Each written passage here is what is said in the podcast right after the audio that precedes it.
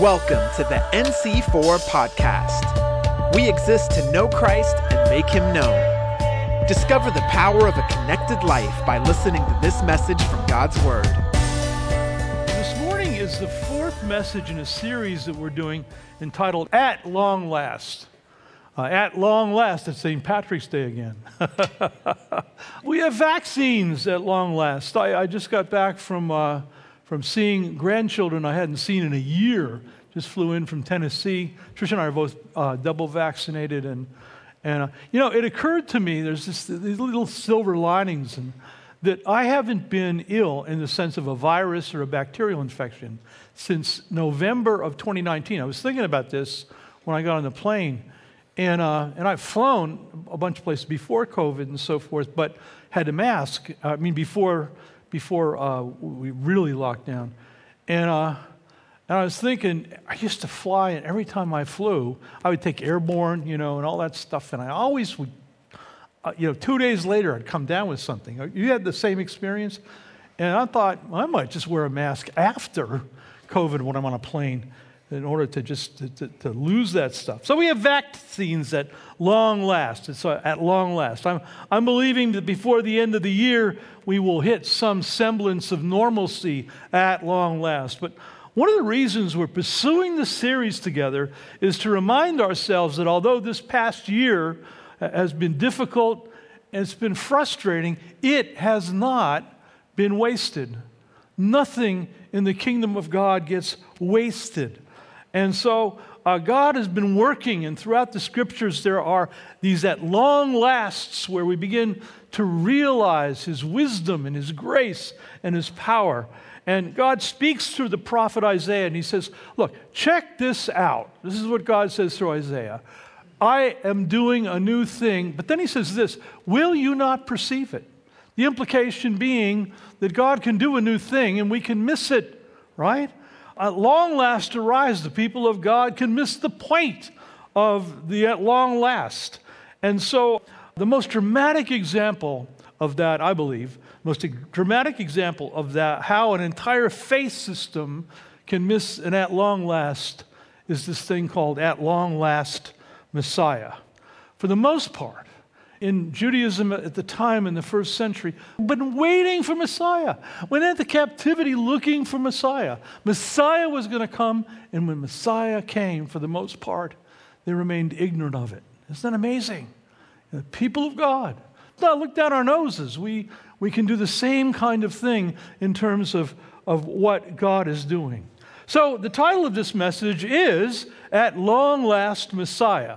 Because sometimes, watch this, sometimes what God is doing on the earth is hiding in plain sight. Huh? Sometimes it's just hiding in plain sight. That's been my experience. Now, I want to highlight the grand differences between what Israel was expecting in a Messiah, and who their Messiah, Yeshua HaMashiach, Jesus Christ, was. And there's a grand difference between their expectations and what God gave. What the Father gave in sending his only begotten Son as our Messiah was so much grander than what they were anticipating. You know, what is it that makes the people of God feel like God's an underachiever? Huh? So that was a joke. You guys are so serious this morning. It's spring, lighten up. All right, so I want for us to watch a video together, if you don't mind. And it's an interview by Corey Gil-Schuster of an Orthodox rabbi, and I love this guy. He's got a good attitude. But it's entitled, Why is Jesus Not the Messiah for the Jews? That's interesting, yeah? And it's not a Christian interview. I want to say up front that this rabbi, has a good attitude. But the interview highlights the stark distinction between what the Jews expect, because they're still looking for Messiah, right?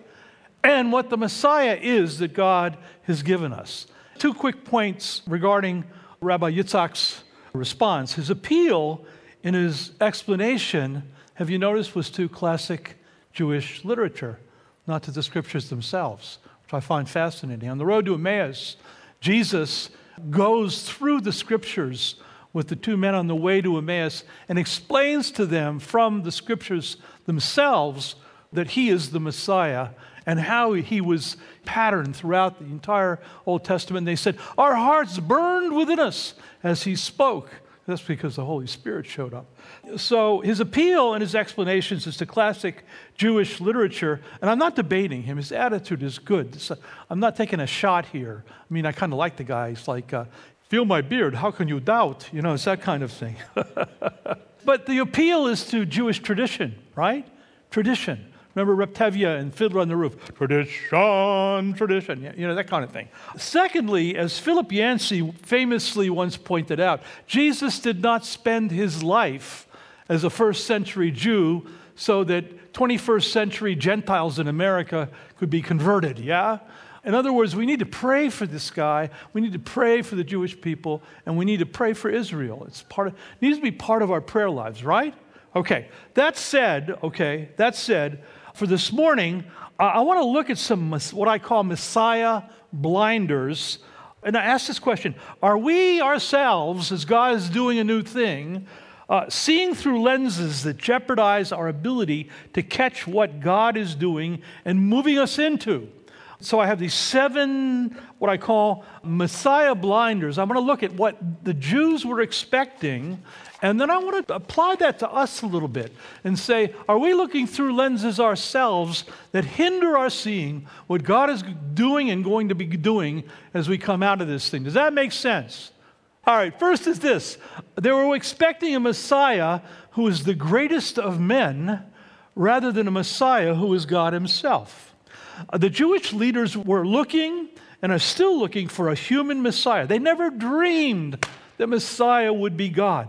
When Jesus said, the Jewish leaders, before Abraham was, I am, was a direct assault on the notion that Messiah was a human. Jesus was essentially saying, I am Messiah and I am God as well.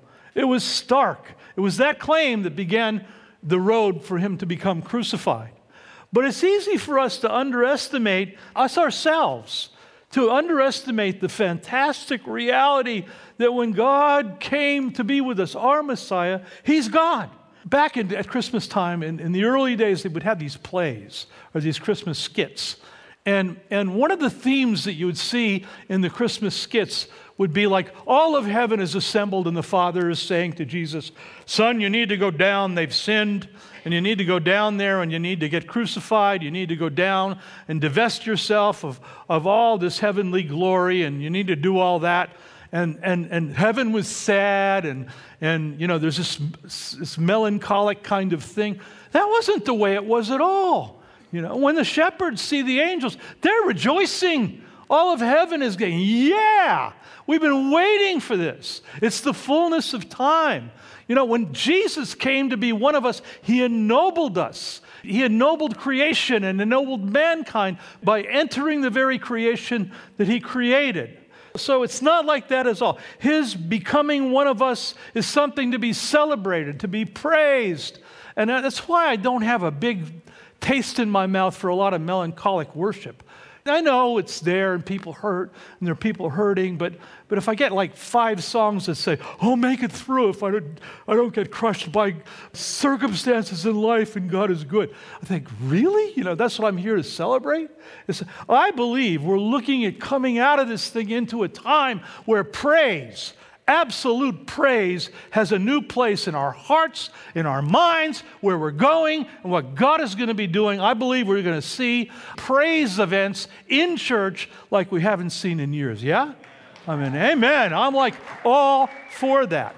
The second thing that the Jews waited for and are waiting for is a Messiah, watch this, who creates an earthly political kingdom rather than a Messiah whose kingdom is of a new heaven and a new earth forever, right? Jesus said to Pilate, my kingdom is not of this world. And when he went on to say that if it were, then his disciples would pick up swords and have a rebellion, right? That they would assault the Roman garrison, that they would do those kinds of things.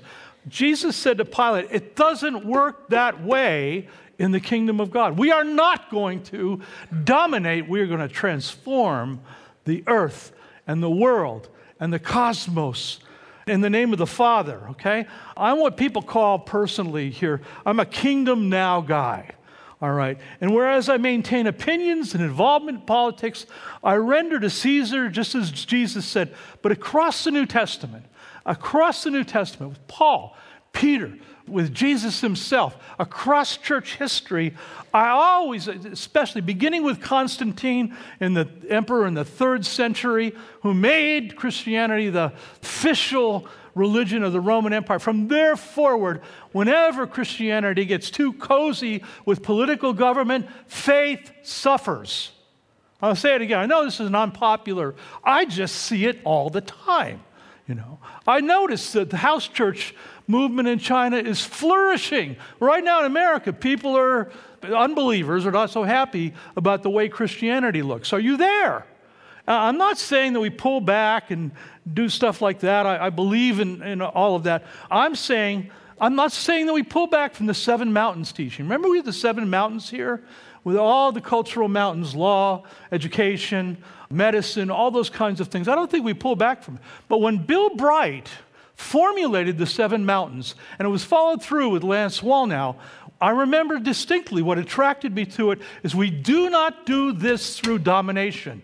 If we try to dominate culture, we will not succeed. We need to channel Jesus. We need to model Jesus, and the excellency of Jesus will transform culture. It'll transform areas of culture. I am in that people kingdom now, right? I am there, all right? But see, the problem is politics by nature. Politics by nature, I don't care whether where we are on the earth, politics by nature seeks to dominate and coerce, right? That'll only get you so far. Right? Okay, so the religious leaders of Israel never expected the Messiah to lay aside power and glory and humble himself. Humility? Really? You know?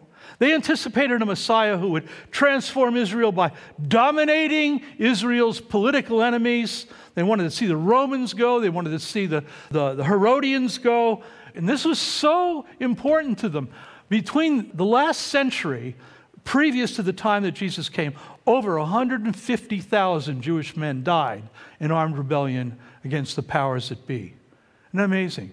So there was an incredible blood investment in a Messiah who would be a political leader. We have a missionary from the Middle East, and I was invited into a forum, and I can't talk too much about identifying it, but it was a forum in the Middle East, a Muslim world.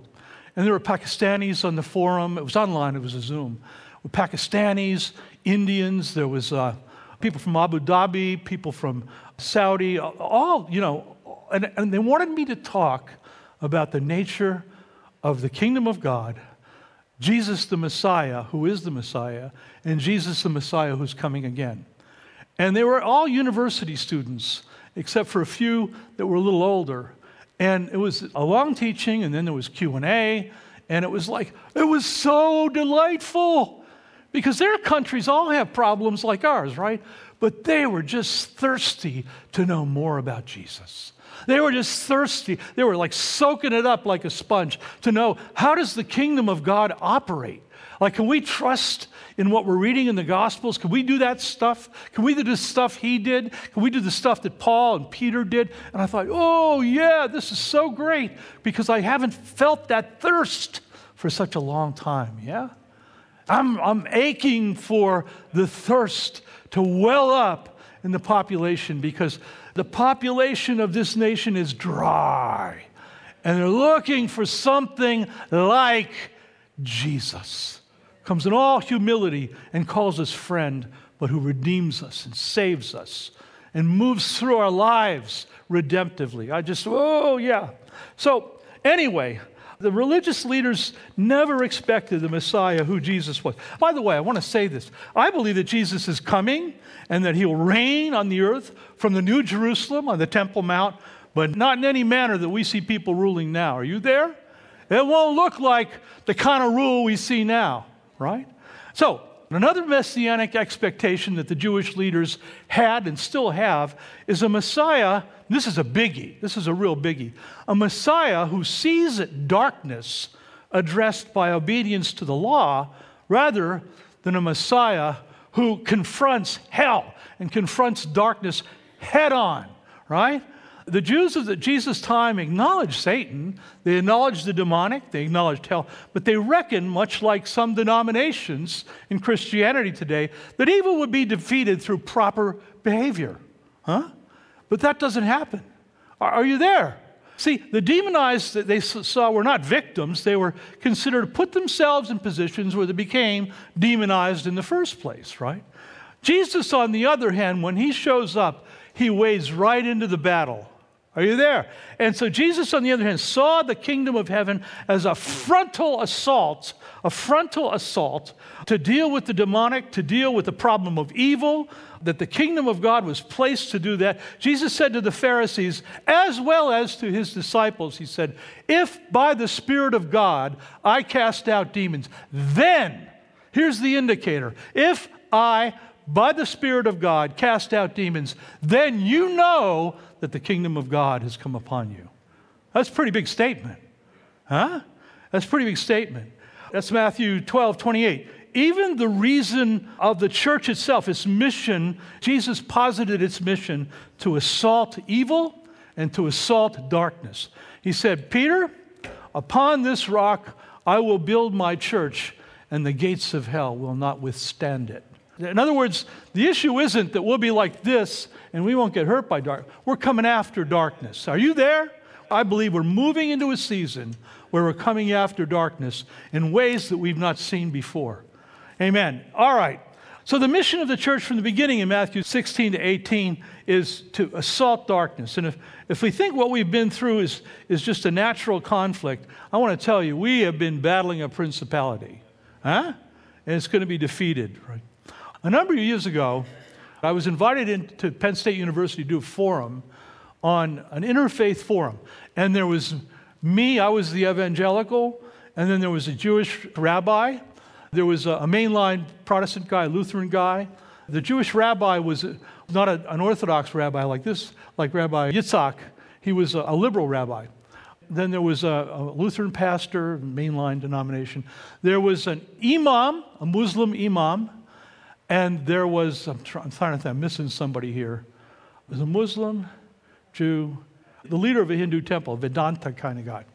And so the five of us were up there, and there was an assemblage of faculty and students, and it was an open forum. We had like 10 minutes to describe, you know, our basic faith system, and then it was open to any kind of questions, like for an hour and a half, from the students and the faculty. And so I'm boning up on all the hot button issues like LGBTQ, abortion, pro-life. I'm boning up on all those issues like, should the Raiders actually go to Las Vegas? You know, stuff like that. Anyway, I'm boning up all that. You know what all the questions were about? Evil, the devil, hell, darkness. I mean, I was flabbergasted. I mean, I thought, I am misjudging what's working in people's hearts. Yeah? Like, is evil real? Is the devil real? Well, how do you know that? Are there such things as demons? What's the nature of evil? I mean, I would say 80% of the questions went down that route. And the closest I was theologically, watch this, was to the Muslim guy. Isn't that interesting? As a matter of fact, there was a Nigerian physics professor who got up. One of the people were saying, there are no such things as demons. They're kind of mythical creatures that existed in the imaginations of the first century world. And this physics professor, Nigerian Christian, gets up and says, we don't talk about demons that way. We just cast them out. That was what he said. I thought, whoa. Oh, hallelujah.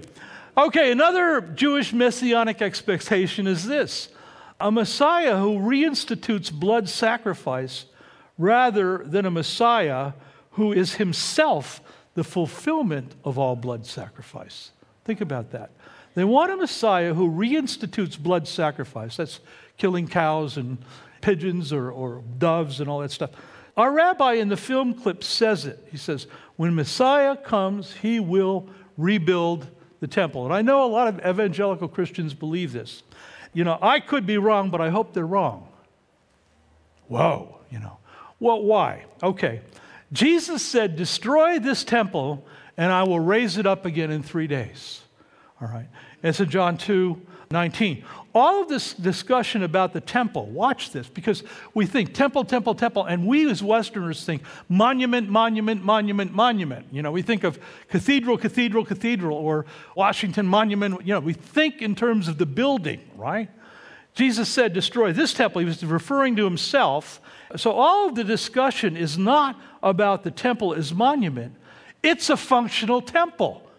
Are you there? In other words, it's about beginning to sacrifice animals again.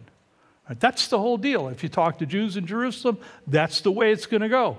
I was in Jerusalem looking up at the Temple Mount in Jerusalem, and all of the Haredim, which is the Orthodox Jews, praying and singing and before the Wailing Wall, and I prayed there as well. Praying for the temple to rebuild, I realized that Jesus moved the centrality of faith in Messiah away from a building and the slaughter of animals. Jesus moved the centrality of faith and the dealing with sin. He moved it to the centrality of himself. Huh? The bloodless sacrifice. It's Jesus that's at the center. His sacrifice will be the center. The author of Hebrews, who was writing previous to the destruction of the temple, in 70 A.D. He was writing this, he says in Hebrews 10, 11, and 18, if it's a he or she, verse 11 he says, and every priest stands daily at his service, offering repeatedly the same sacrifices, animal after animal after animal. And then he says, which can never take away sin. Wow. He said, but when Christ had offered for all of us, for all time, a single sacrifice for sins, he sat down at the right hand of God, and there's no longer any offering for sin. That's pretty big, isn't it? So I don't know, you know, maybe I don't understand history and I don't understand the mechanisms and the modality of the second coming, but I hope Jesus just comes on the Temple Mount, and I see all Hasidic Jews and the Hasarim who celebrate God so splendidly, celebrating Jesus. Celebrating Jesus. I look forward to that. Here's another Jewish expectation of Messiah. This is one that you might be a little surprised at. The only faith systems that I'm aware of that believe in a bodily, I'm talking about this stuff, a bodily resurrection, are Orthodox Jews and Christians. But again, it's the centrality of Jesus that begets all of our resurrections. You know, none of the other faith systems do that. Islam believes in a resurrection, but I believe it's a spiritual resurrection that they embrace. Okay, none of the other faith systems outside of the Abrahamic faiths recognize the resurrection of the body. This is tough stuff. This is the stuff. When you talk about us coming back in flesh, right? When you talk about us coming back in flesh, I mean, Paul went into the Areopagus in Athens, and the philosophers said, whoa, you know, this is a bit much. This is a pretty tough thing, okay? I was in Nashville with some grandchildren I hadn't seen in almost a year. Oh, it was so great. Anyway, we were at the table for dinner, and one of my granddaughters said, hey, let's have a discussion. What faith system is the hardest to believe? What faith system is the craziest? And so we went around the table. But I was thinking, if you take Christianity at face value, some of the stuff we believe, it's a reach. Are you there? You got to have the Holy Ghost to get there. You know what I'm saying? You got to have the Holy Ghost to get some of the stuff we believe, right? Now, they came up with Mormonism, which is even a further stretch. So we watched the Tony Awards, the creedal statement from the Book of Mormon and the Tony Awards. It was just an absolute riot. Anyway, I really appreciated the fact that they were really exploring at the dinner table. There was like 5 grandkids there. This whole idea of what we believe and why we believe it. So you need the Holy Ghost to get there. Okay, Jesus said to Martha, because Martha said to Jesus, look, I know there's going to be a resurrection at the last judgment, you know. But Jesus said to Martha, no, no, no, no. You don't get it, Martha. It's not quite right. I am the resurrection. I am the resurrection. His resurrection is first fruits. That's why Easter is so important. He begets all of our resurrection. So I know some of you have lost people during this pandemic, not to the pandemic, but for other reasons, and some maybe even to the pandemic, I'm not sure. I'm telling you, if their faith is in Christ, you will see them again in the flesh. Job said it. Job said, I know that my Redeemer lives, and I will see him even in my own flesh if I should pass. It's that kind of thing. Okay, along with resurrection, Orthodox Jews believe in a final judgment day. The difference is that they believe that they'll be judged on their obedience to the law, the Torah, the Torah. Here's the next Messiah blinder, a Messiah who is himself saved by obedience to the law. They were expecting a Messiah who would need to be saved by performing the law rather than a Messiah who fulfilled the law. That's like turning the religious world upside down. Their expectation of Messiah is that Messiah himself will need to be saved from his own sin by obedience to the law. But we, on the other hand, know that our Messiah, our sacrifice, is without sin. Is without sin, needs no Savior. Our Messiah is our Savior, right? But here's the blinder part for us as Christians today. Why, as a pastor, have I experienced over 40 years countless believers who are beset by guilt, by condemnation, crippled by their past, unable to realize personally the freedom we have in Jesus as new creations? Why do some people have such a difficult time understanding how free they have been set through the work of Jesus and becoming new creations in Jesus Christ? Oh, gosh. Like, you know, I remember when I was a young pastor, I would preach, and one of the closest things to a mentor I had, his name was Steve Wilber, came up to me, and afterwards, and he said, he used to call me Groblevsky, like that, you know. He said, Groblevsky, he said, you need to learn about grace. That was what he said. And he wasn't kidding. He said, you need to learn about grace. Because all I was doing was pouring condemnation on people. And I just changed. I just went after an understanding of grace. Look, I understand we have counseling ministries, deliverance ministries, all that stuff. But nothing can replace a gathering of the enormity of grace that's ours as new creation people in Jesus Christ. If you're struggling, I encourage you to go to the book of Romans and do a long reflective study and reflect and pray and ask the Holy Spirit to show you who you are in Christ, because it's huge. On the other hand, why do I see an endless cavalcade of shepherdless, unchurched sheep using the claim of forgiveness as an excuse to go on sinning? I mean, crazy stuff, yeah? And so there are believers astray and abroad who are they're completely bereft of a spirit of the fear of the Lord. See, the other thing is one problem, but this problem is there's all these people who have no fear of God. Christians have no fear of God. And so I believe, oh, let it be, Lord, that God is going to come and move and do something where just like a hypodermic needle, we're injected with a new fear of the Lord. And I'm not talking about dread and law and those kinds of things. I mean, we just want to not sin, just to be close to him and close to who he is and be like him. You know, that's what happened at the Great Awakening and the Welsh Revival. Azusa Street, not so much. And the charismatic movement, not so much. But we need another revival where we fall on our knees and say, forgive me, God, I'm a sinful person. And we just get washed in the gaze of his friendship, that kind of thing. All right, and this brings me to my last Messiah blinder, and as to a Jewish expectation. The Jews of that time, and still do, you realize, especially Orthodox Judaism, is still awaiting a Messiah. There was a guy by the name of Schneerson, Rabbi Menachem Schneerson, who was from Brooklyn, who they really felt was Messiah while he was alive. It was the 1990s in Brooklyn, and I remember it well, you know. And they're still waiting for that, but they're waiting along the lines that I'm talking about here, which isn't so crazy. We'll get to that in a second. I was in Newark Airport flying out to South Africa, I think. And it was one of those long flights where you had to wait a long time to get on the plane and so forth.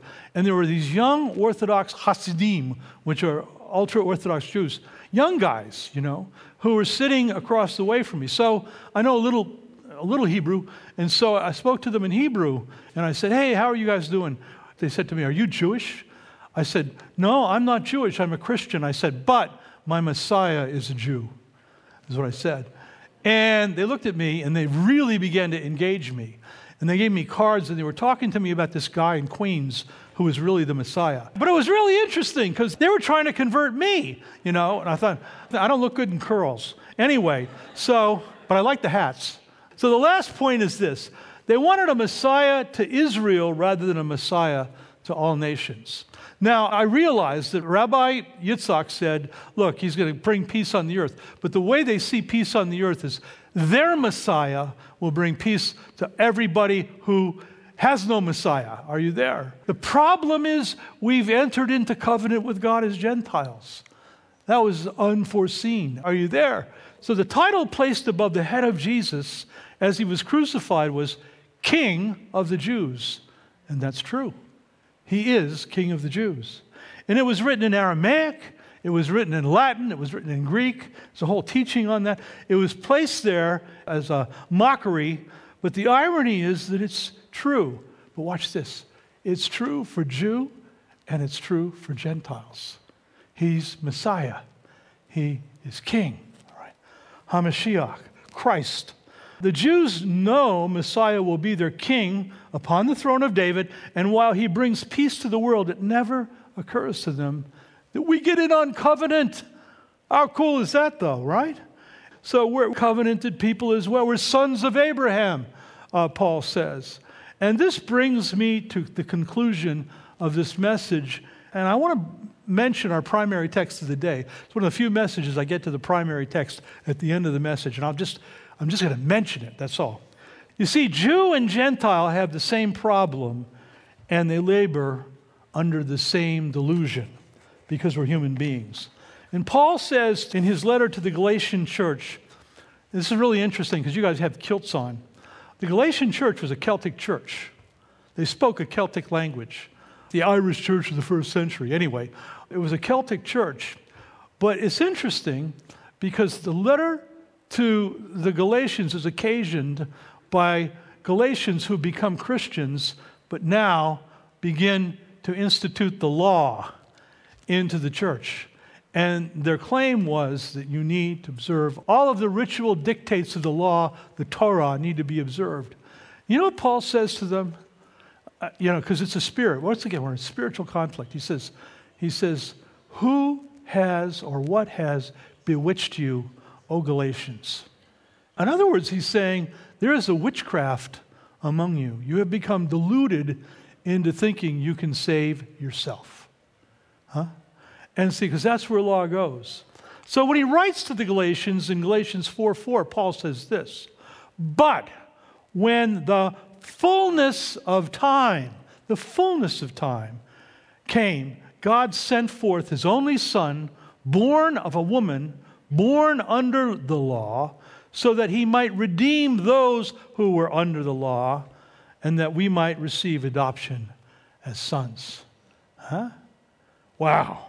So there is, Paul declares, this divine moment, this timetable in God, a moment when our universe is just poised to be broken into, and the Father's cosmos becomes ripe for God to act. And that's Messiah time, right? When he says, the fullness of time. How is time full, and for whom is it full? Yeah? How is time full, and for whom is it full? In the time which is called the great silence, between the writing of the book of Malachi, right, and the writing of the Gospel of Matthew, those centuries, guess what happens? All of the Jewish law becomes codified and edited and put together into what's called the Hebrew Bible, the Tanakh, our Old Testament. The Tanakh means Torah, the law, Naviim, the prophets, and Ketuvim, which is the writings. They're all put together, and we have our Old Testament. And they all become codified, edited, put together between the Babylonian captivity and the time of Jesus' coming. So all the law becomes formulated, all right? Secondly, every major faith system, with the exception of Islam, which I really see as Abrahamic, Every major faith system comes alive during that time. Greek philosophy, Socrates, Plato, Aristotle, all the rest of them. Siddhartha Buddha lived during that time. Buddhism began. It was the golden age of Hinduism and Vedanta. Confucius lived and taught in China. Lao Tzu lived and Taoism began. And all the major faith systems emerged during that silence where no scripture is written. And it's like God said, okay, boys and girls, let's see what you got. Huh? Let's see what you got, all right? And between the Old Testament and the New, it was that all of humanity was asking the big questions. Well, what about death? What happens when I die? What about sin? What about life itself? You know, what's the meaning? All that stuff. God's saying, okay, what do you got? Watch this. And we came up with all this stuff. Yeah, we came up with law. We came up with all this stuff, all right? But here's my point.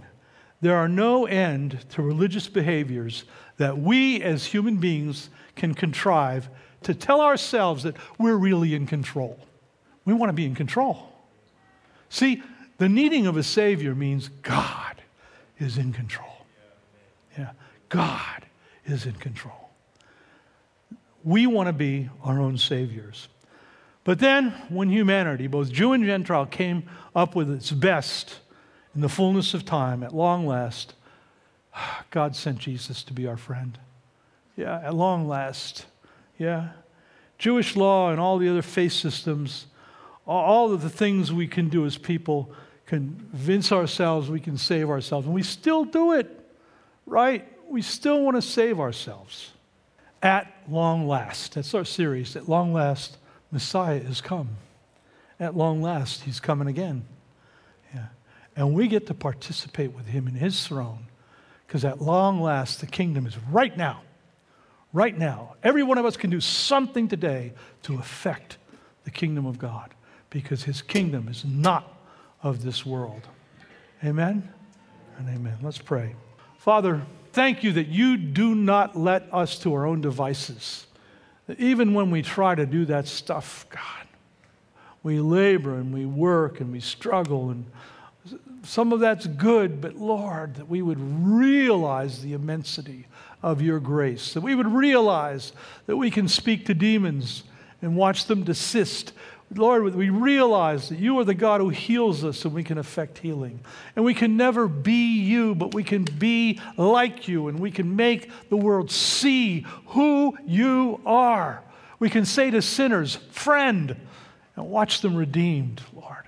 We've forgotten so much of what you want to do through this whole palaver of the last 2 years, Lord. Revive us.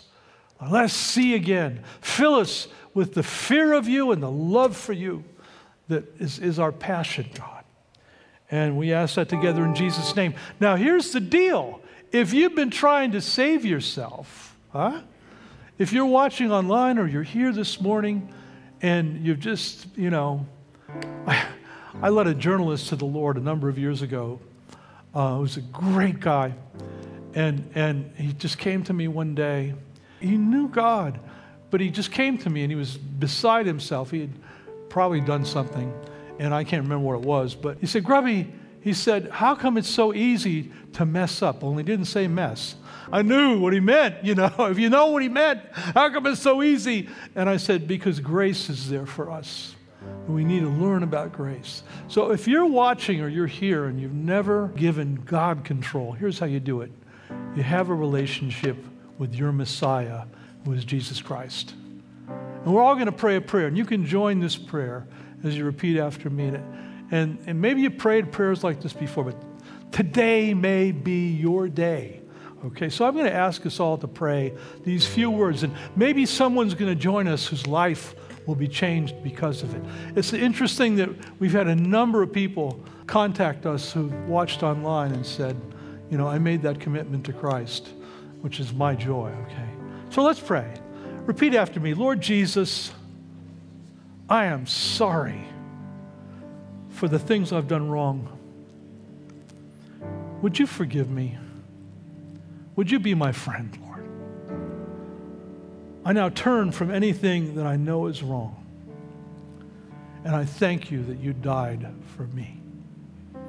You addressed every sin. Lord, I now receive the gift that's a relationship with you. Please come into my life by the power of your Holy Spirit. And I want to be with you forever and ever. Amen. Thank you for listening to the NC4 podcast. For more info, visit our website at nc4.org. We believe in the power of a connected life.